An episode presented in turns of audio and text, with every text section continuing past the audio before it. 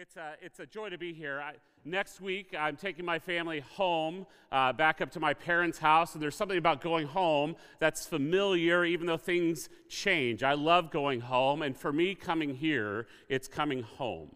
Uh, this is a place that I love. This is a place that I learned. Uh, I graduated here 18 years ago and then worked a couple years as a resident director in Hotchkiss. Anybody still in Hotchkiss? Yeah. And I was replaced by a guy, guy named Siona Savini. Anybody heard of him? Yeah, less and less now. I guess that's what happens. Uh, and, and I will tell you, in my time here uh, at this college, it used to be a college, uh, is, uh, is I learned uh, to have a passion. It helped grow my passion for God's Word. And I say that literally. I know that word gets thrown around, but when I grew up, I grew up in a church that had an allegorical view of interpretation. And so when I came here and realized that I could read the Bible literally and it meant what it says, and it says what it means, it just opened the doors for me to understand who God is and who He is in Christ. I also learned about relationships here.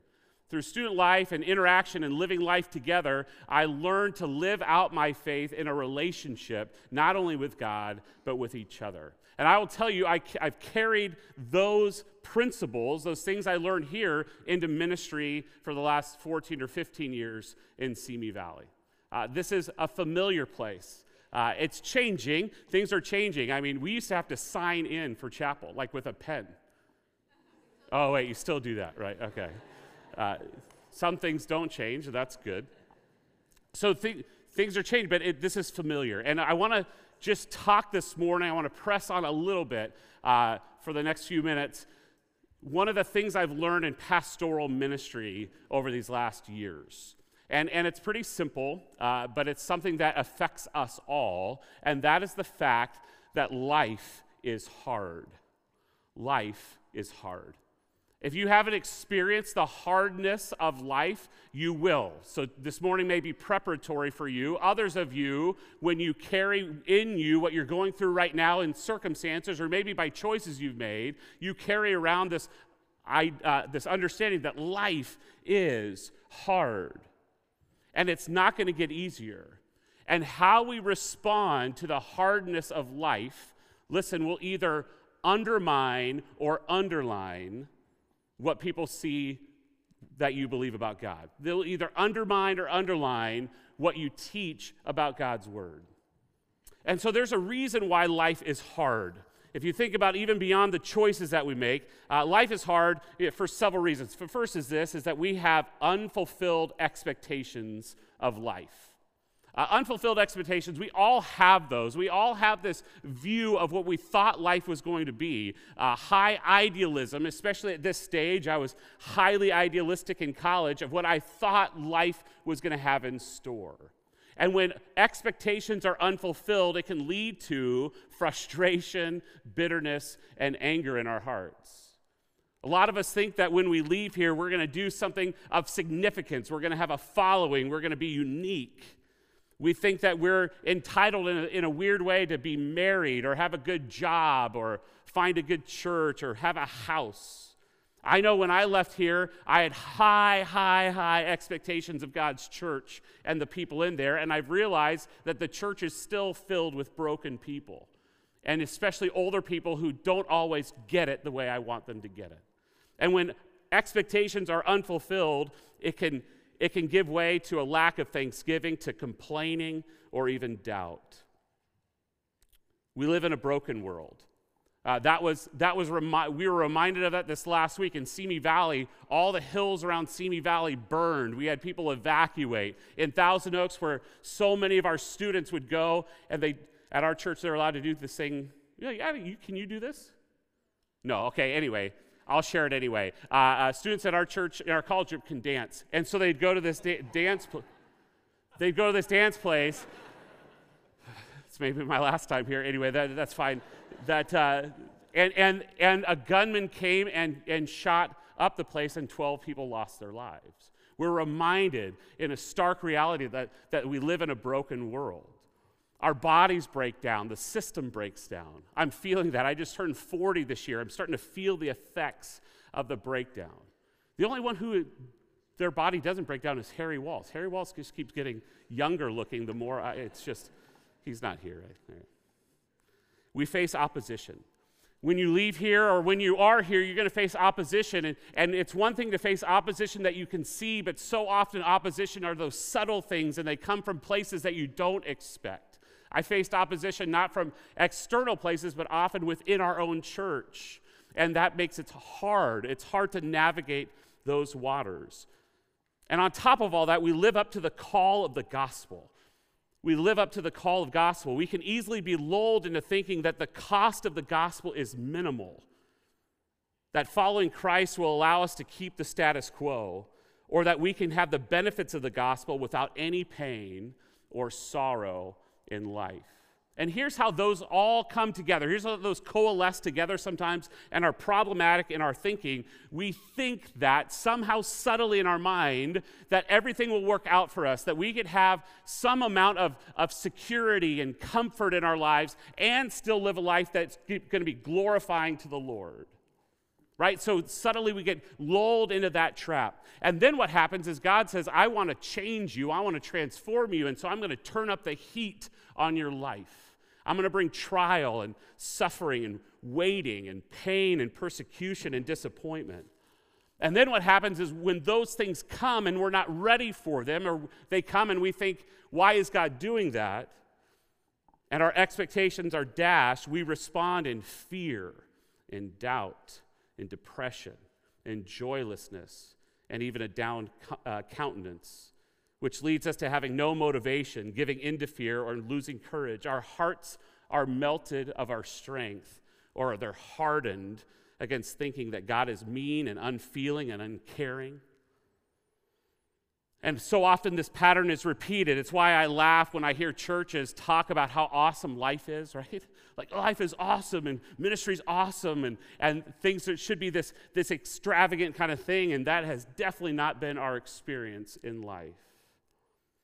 God shows us his goodness and glory in spite of the hard.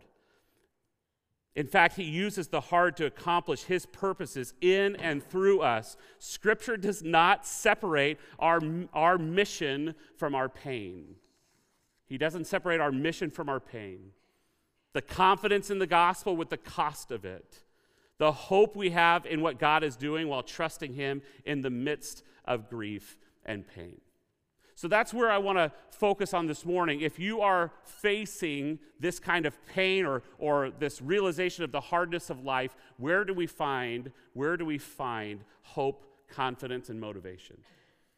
And I, like I said, for some of you, this may be preparatory because you go, well, life's not really that hard right now. It will be, it will come.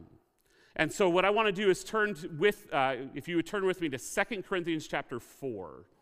2 Corinthians chapter 4 uh, is in the middle of some amazing things that Paul talks about when he talks about ministry, and he brackets this chapter with the phrase, We do not lose heart.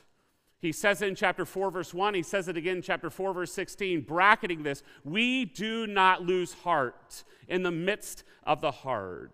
And Paul, you'll remember, is a perfect model to talk about this idea. Because if he's going to talk about not losing heart, we look at his life, and if there's anyone who would have lost heart because of the hard of life, it was Paul. He came to Corinth preaching a distinctive gospel. You remember he said, I'm, I'm going to determine to know nothing except Christ and Him crucified. I'm not going to go with the cultural norms. I'm not going to try to do what other people, other false preachers are doing. I'm just going to stick with Christ and point people to the cross. Not only was that revolutionary, not only did that have effect in raising dead people to life, not only did that have a, an effect of, of turning people from darkness to light, but it spurred all kinds of opposition and pain. He faced affliction. He was utterly burdened beyond strength and he despaired of life. He believed he had a sentence of death. He faced opposition to his message of salvation in Christ alone by peddlers of God's word, those who preached a different gospel, and false apostles who disguise themselves as apostles, trying all the time to discredit Paul, trying to chop his legs out from under him. If that wasn't enough, on top of that, Paul had suffered from the hands of others. He received beatings and shipwrecks and dangers and stonings and sleeplessness. hunger, cold, exposure. He was whipped and often near death. All of this unwarranted, all of this un- uncalled for. On top of that, he said he had the burden of anxiety of all the churches. And then, if that weren't enough, God seemed to say, That's not enough for you, Paul. I'm going to send you a messenger of Satan to cause you to dog you, harassing him and tormenting him. And at that point, I say, What is going on?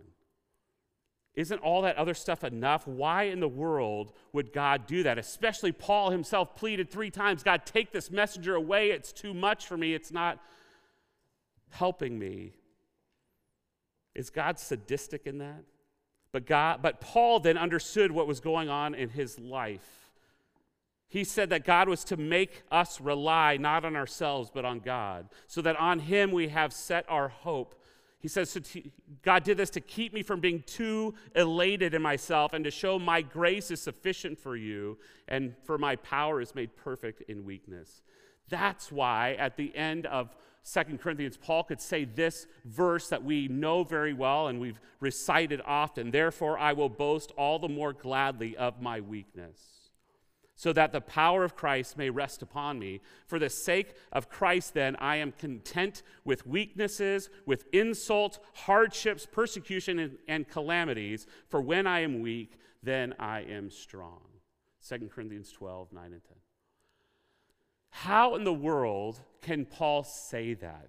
I don't know about you, but if I examine my life and I had to walk through it, Paul walked through with all of those things done to me circumstantially to come out the other end and say, Yes, but I'll boast in my weakness, I'm not sure I could do that without what we look at this morning, without what we find in 2 Corinthians chapter 4, which is in the middle of this, this section, which is power packed with what Paul clung to. So let's Let's walk through that together. Turn, if you didn't already, to 2 Corinthians 4 1. The first is this Paul talks about things that are better. We have something better. And the first thing is we have a better ministry. We have a better ministry. This is why he could cling to hope. It says this in 2 Corinthians 4 1. Therefore, having this ministry by the mercy of God, we do not lose heart. What drove Paul? Why, why did he keep going? Why did he put up with persecutions and sufferings? And, and why did he put up with that? Because he believed and knew that he was given a better ministry, a new covenant ministry. If you look back in 2 Corinthians chapter 3, there's some distinctions about this new covenant ministry. The new covenant ministry wasn't external, it was internal. The target for new covenant ministry was the heart of man, it was personal. Paul says, I'm not looking for external accomplishments to, to put on my wall and, and show what I did. My means of success is to show in people that there are individuals that have been changed by the gospel. That's my measure of success. It was transforming. He believed in a gospel that transformed, that literally raised dead people to life. He believed in the power of the gospel, that it wasn't just getting the gospel right in word, it was seeing the transforming power of the gospel at work. And so he, he that drove him, that motivated him, that, that taught him to believe that that's what his life was going to be about. We've learned uh, in our church experience, we've learned that uh, sometimes I wish, I wish we see like masses of people come to know Christ, but that's not always how it happens. But we've, we've, we believe in the transforming work of the gospel in the sense that we try not to give up on anybody. We keep praying for people, no matter what circumstances, no matter how down the path they are of sin, that you don't give up on people. There's a friend of mine that a few years ago, uh, he had left his wife, divorced his wife, left her with two little kids. He went off and caroused with other women meaning he was living with them, sleeping with them, and all the while said, hey, I remember he told me, he goes, No, but I'm a good dad. By the way, okay, this is timeout. This doesn't count. I wish, I wish. In 1 Corinthians, 1 Thessalonians 5.14, right? Uh, I urge you, admonish the unruly, help the, uh, uh, encourage the faint-hearted, help the weak, be patient with all men. I wish in there was slap the stupid okay? That's that's right like like man help the weak slap the stupid be patient with them. Like i wish that were in there. I'm looking in manuscripts early uh, to see if that's there. If it's there let me know. Man let's let's publish that bad boy okay? But okay so so when people make those statements to you you want to slap the stupid. And yet here's here's what god did. God did in his life is one day i said he woke up and he woke up one day he woke up and he had a desire to go back to church. He had a desire to reconcile with the Lord, with his wife, and we got to do his remarital counseling and his remarriage. All the while thinking, there's no way this can happen. There's no way you could bring this marriage back together, let alone reconciling families who are ready to, you know, kick them, kick them down the road. That the work of the gospel is transforming. It's, it's what Paul believed him. It's what drove him. It's why he didn't give up or lose heart. He says in 2 Corinthians 3 that we're sufficient. We're ministers of the gospel with full sufficiency. We're competent. We're not sufficient in ourselves. We're made sufficient by God. And, and, it's interesting that I find in the church that most times when people have a hard time entering into discipleship relationships or evangelism, they don't feel adequate. They don't feel they're trained enough. By the way, when you leave here and you go into churches, you are better trained than 90 some percent of the church people that are in there. Don't ever let lack of sufficiency, it doesn't have to do with your personality, even your training, or that you're good at verbal judo. You don't have to have those kinds of skills to be a sufficient minister of the gospel. It's what Paul, it's what drove Paul. And lastly, here it says that we're ministers with undeserved mercy that we're a recipient of mercy. We don't get what we deserve, and it's out of that mercy that we minister. We minister humbly and dependently. Well, he goes on to say that we have a confidence despite the long odds. Look at verses 2 to 5 says this, but we have renounced disgraceful, underhanded ways. We refuse to practice cunning or to tamper with God's word, but by the open statement of the truth, we would commend ourselves to everyone's conscience in the sight of God. And even if our gospel is veiled, it's veiled to those who are perishing in, this, in their case, the God of this world has blinded the minds of unbelievers to keep them from seeing the light of the gospel of the glory of Christ, who is the image of God. For what we proclaim is not ourselves, but Christ Jesus as Lord, with ourselves as your servants for Jesus' sake. Here's, here's the confidence that Paul had in the gospel. Not only that it was transforming, but that we are not, he was not looking to be fancy with the gospel. Creative, yes.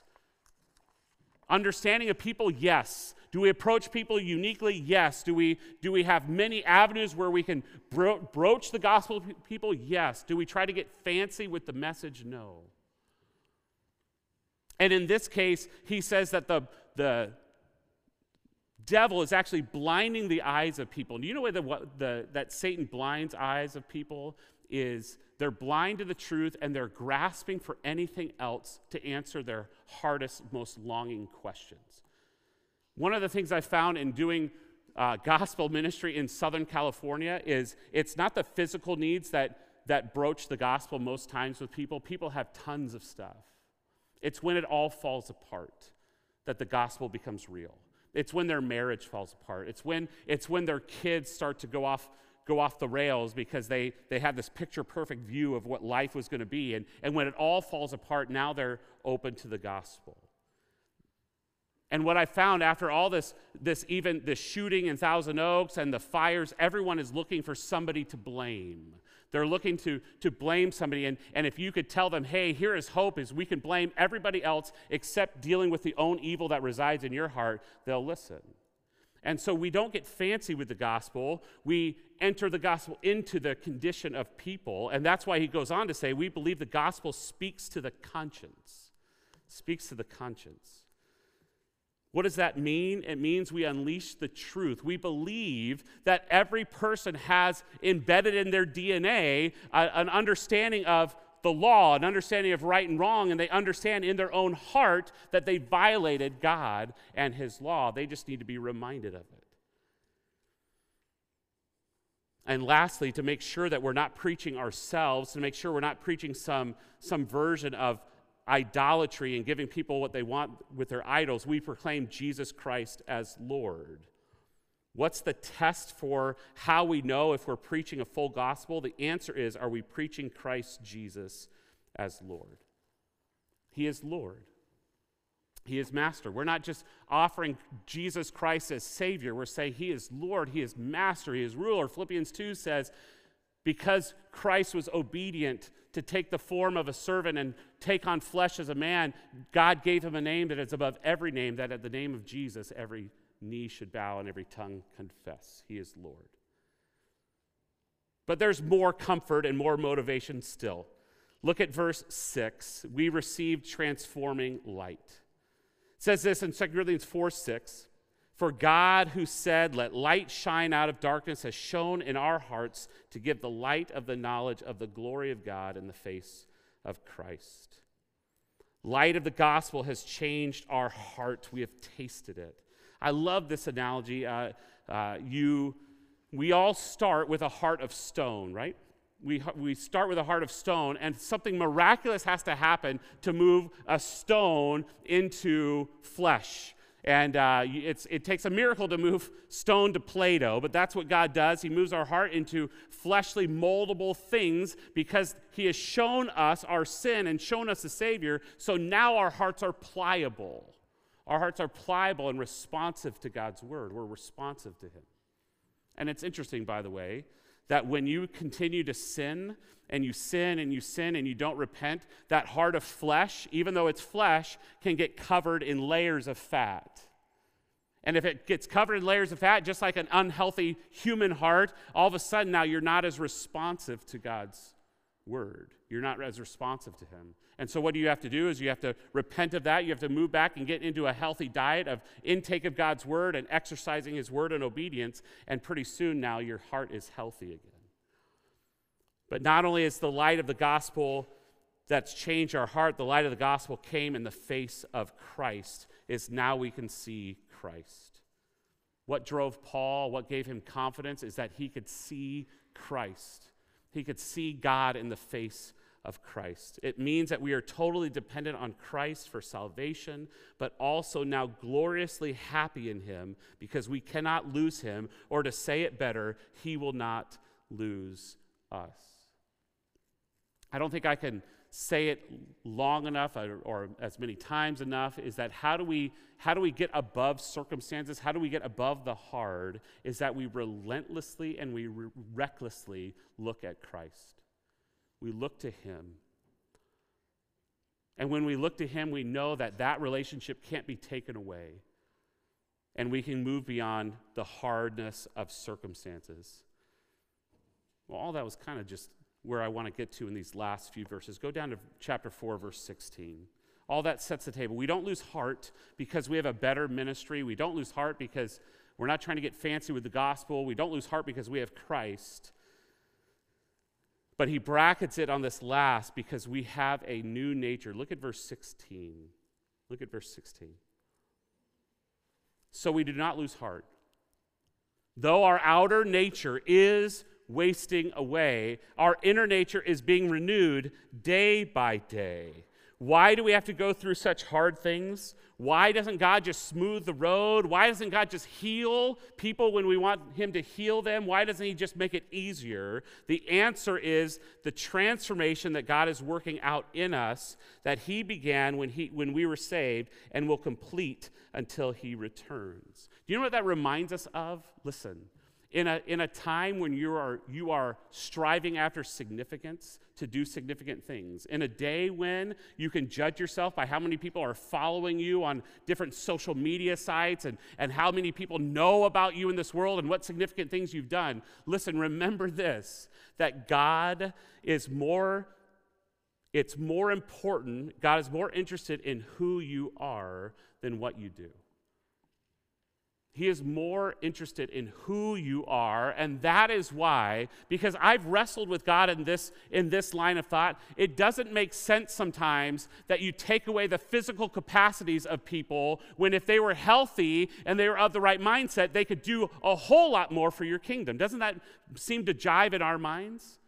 There's a weird economy of, of size and scale that God has. Some of the best some of his best he's taken out and, and given pain and take them out physically. It doesn't make any sense.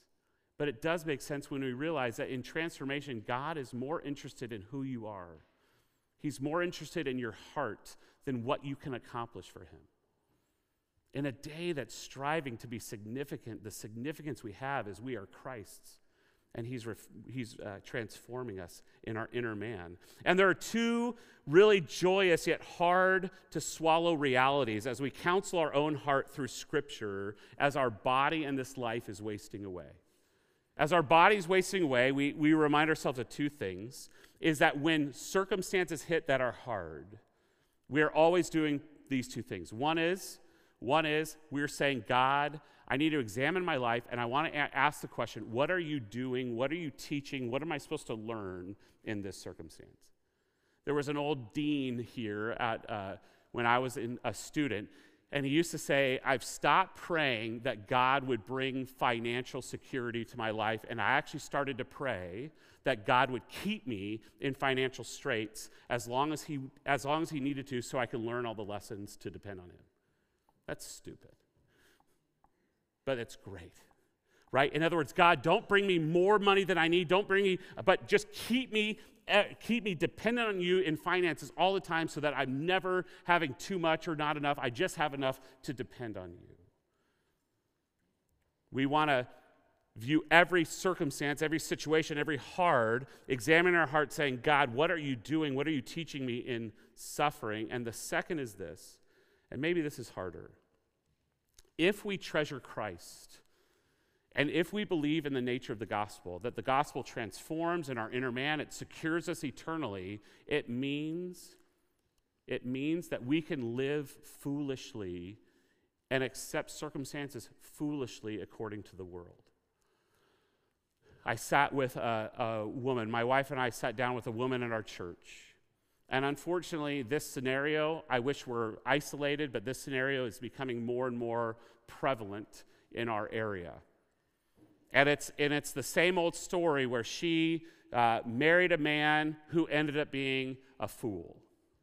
And uh, he spends his days and his money uh, living on the porch of their house, and he spends his money on, uh, on marijuana, apparently and, and he doesn't lead. He mooches off of her money. He doesn't lead the family. And she came over, and, and my wife and I got to counsel with her. We got to walk her through uh, the goodness of God and the purpose of marriage and, and the whole idea of suffering in the gospel. And at the end, she asked the question that so many people want to ask, right? It's like, is there an out clause? Do I have, do I have an out? Is there a biblical out in my marriage? Can I please, please, is there any way to get out of my marriage and still glorify the Lord? And what was the answer? The answer was there's not. She left the house after three hours. I slumped on the couch. I looked at my wife and I said, If the gospel is not true, we are sadistic. We are sadistic because everything in my in my flesh everything in my emotions want to say please leave him and you'll be so much happier. Get out of there get out of there and, and life will get much easier. And yet we do things in suffering. We do things in circumstances that the world looks at and say are you guys sadistic? And we say no we actually are joyful in christ And when God is doing these things, when He's putting us through suffering and through the hard, He's doing it, there's great meaning and there's great purpose behind it. Lastly, look at verses 17 and 18.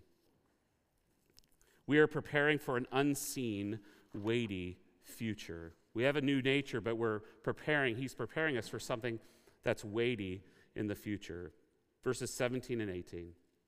For this slight momentary affliction is preparing for us an eternal weight of glory beyond all comparison. As we look not to the things that are seen, but to the things that are unseen. For the things that are seen are transient, but the things that are unseen are eternal. What is God doing? Why is He so slow? Is He even listening to me? Sometimes we don't have the answers. We just came off a, a, time in our church. We don't necessarily have, we have the big answer of what God is doing. We don't have all the little answers of what God's doing. And listen, by the way, when you're counseling your own heart and counseling others, it's better not to answer the question than to answer the questions wrongly. When we try to fill in the blank artificially, it loses hope for people. When we tell people, don't worry about it, life will get better, we actually discourage them and bring them less hope.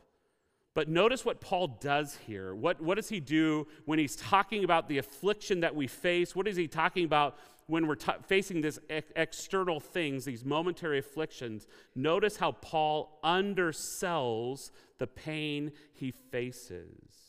He undersells it. At first glance, it may not seem not be help, seen as not helpful, but note the point he's making. He suffered more than we do or will, but he realized that in comparison for what awaited, it was both slight and temporary. This slight, momentary, temporary suffering is nothing compared to what's coming. He did not say it wasn't real. There's real things that we're going to suffer. There's real things that we carry, real things that we bear. Paul bore pain and anxiety. He felt pressure and fear, but he also knew it wouldn't last. He also knew pain, anxiety, fear, and pressure may not ever leave him on this side of eternity, but he knew one day it would come to an end. This is true. This is really true deferred compensation. We've been learning that about, about finances, right? Finance is all about deferred comp- compensation of what you're storing up for the future. That's what Paul's saying about suffering. I'm storing something up for the future. And the meaning of, the, of his affliction was it was actually preparing him for what was to come. God is not distant, He is not unfeeling, He is not uncaring but He is faithfully, graciously, and uniquely putting us through trial to make us more and more dependent on Him. To see that this world cannot satisfy and that our greatest joy in relationship is Christ, no one else. That's why we take courage and confidence in, in keeping going. I, will tell you another, another uh, hard thing about being a pastor or being just somebody in ministry or, or ministering to other people is, is we want to fix people's problems. We want to fix things. And I always thought, man, if we can get in there, tell them the word, like we can fix situations and they can get better. And I'm realizing that there are absolutely some circumstances that just won't be fixed.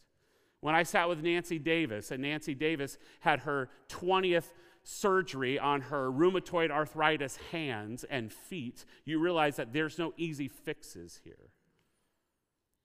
And so God is not just trying to make life easier, he's putting us through things to teach us. But it's a little bit like this is, is we don't want to shortcut that process. It'd be like I just taught my uh, a few years ago, maybe a year ago, I just taught my youngest daughter. I have three daughters. I just taught her to ride a bike.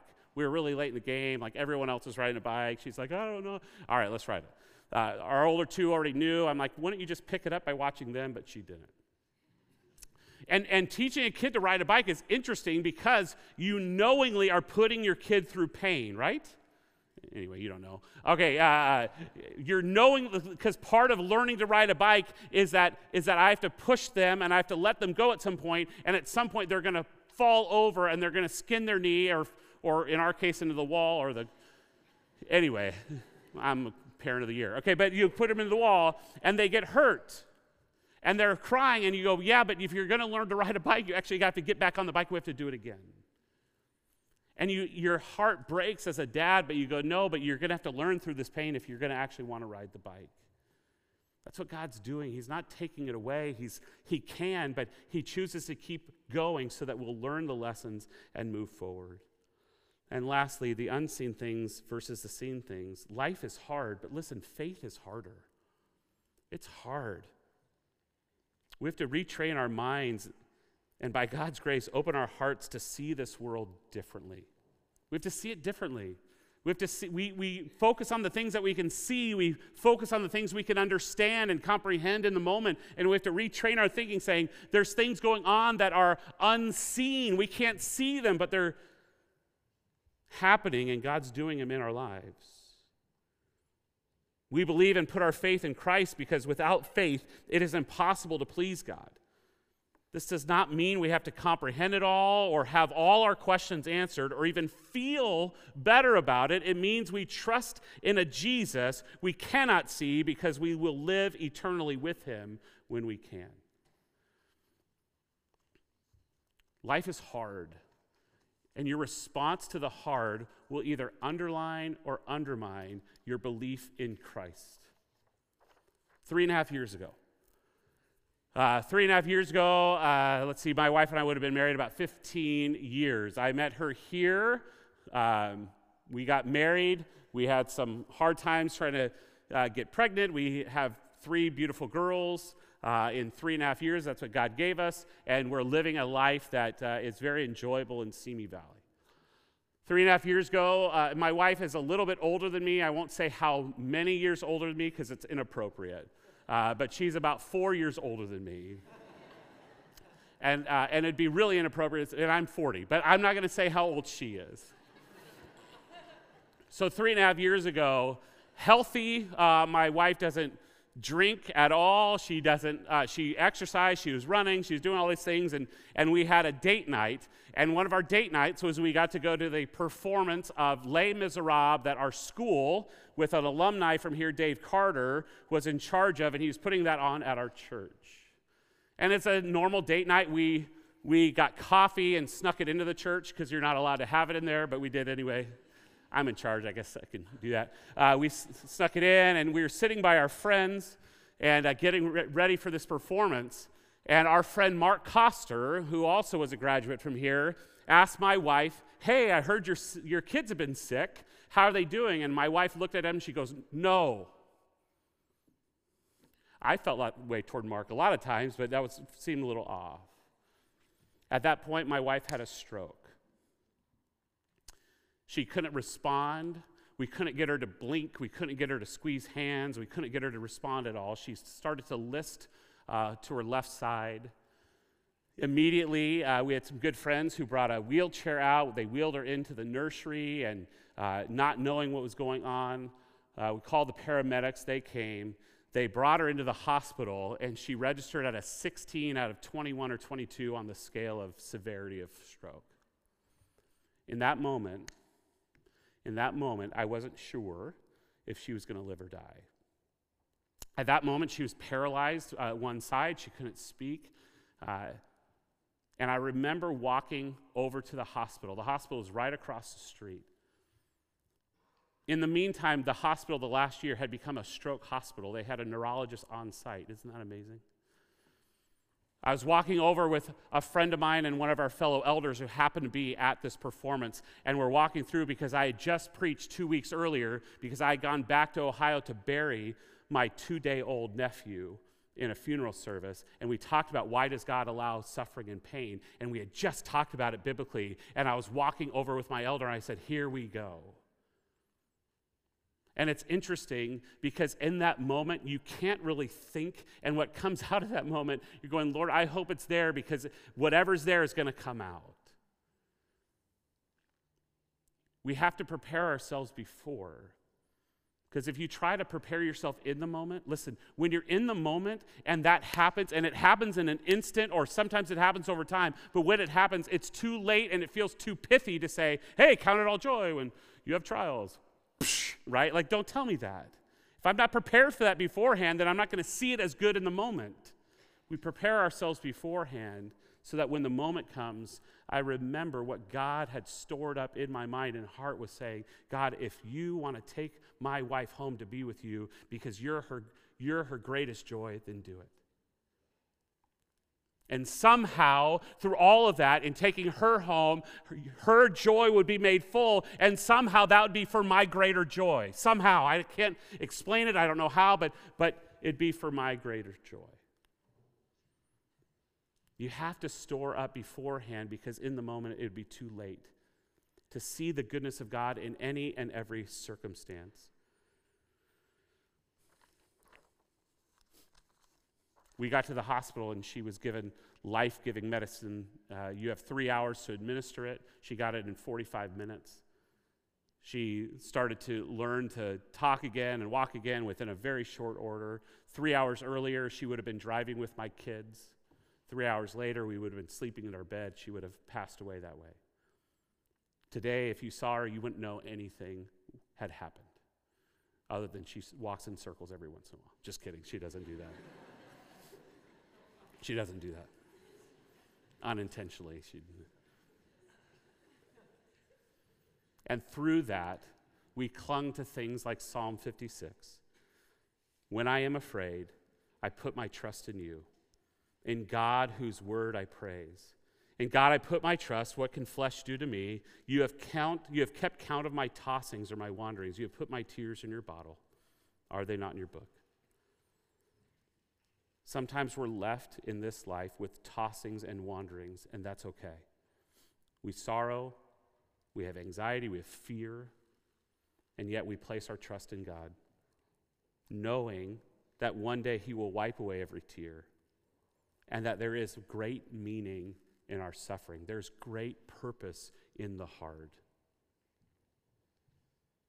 In C.S. Lewis's The Magician's Nephew, the main character was a boy named Diggory and he asks Aslan to heal his dying mother. To his surprise, Aslan doesn't say yes or no, but when Diggory pleads with him again through his tears, he gets a shock. But please, please, won't you? Can't you give me something that will cure my mother? Up until then, he had been looking at the lion's great feet and huge claws on them. Now, in despair, he looked up in his face. What he saw surprised him as much as anything in his whole life. For the tawny face was bent down near his own, and wonder of wonders, great shining tears stood in the lion's eyes. They were such big, bright tears compared with Diggory's own that for a moment he felt as if the lion might re- must really be sorrier about his mother than he was himself. One of the great comforts I take in all this, in, in life being hard, is, is a simple verse in John 11 35. John 11 35, you know it because it's only two words. It said Jesus wept. Amen. That Jesus entered into humanity. He entered as a servant. He took the form of a servant. And yes, he came to die. Yes, he came to reconcile us through his blood on the cross. He did all that, but he also came in as a man. He entered into humanity and he knows our pain, he knows our suffering, and he knows it not as a distant God, but as a compassionate high priest. He came in at, at the thought of death, of the death of his friend, who he was going to raise in a few minutes anyway. At the thought of death, he wept. Why did he weep? Because, because death is reality, because death separates, but, but we, we weep at death because that's what humans do. It's what humans do. So we have a great high priest who understands us. He puts us through hard to transform us, to soften us, to make us more dependent on Him. He does all that because He loves us, but He's not distant in it. He has great tears in it. So, how do we view hard? Do we view it as an affront to us and where is God, or do we embrace it saying, God, you put us through hard because you love us? And I believe it. And because during the hard and in, in the hard, we do not lose heart. Let's pray. So, Father, thank you. Thank you for these reminders. I pray that as uh, this group of people in front of me, as they deal with the hard or will deal with the hard, that you would use the truth of the gospel, the truth of your love, the truth of your care and it would simply underline what we already believe that when the unexpected happens, when the suffering happens, when the persecution happens, we don't rail against it, we don't run away from it, we embrace it as you continue to transform us. Thank you that who we are in our inner man is more important than what we do. So we love you and we thank you, and it's in Jesus' name we pray. Amen.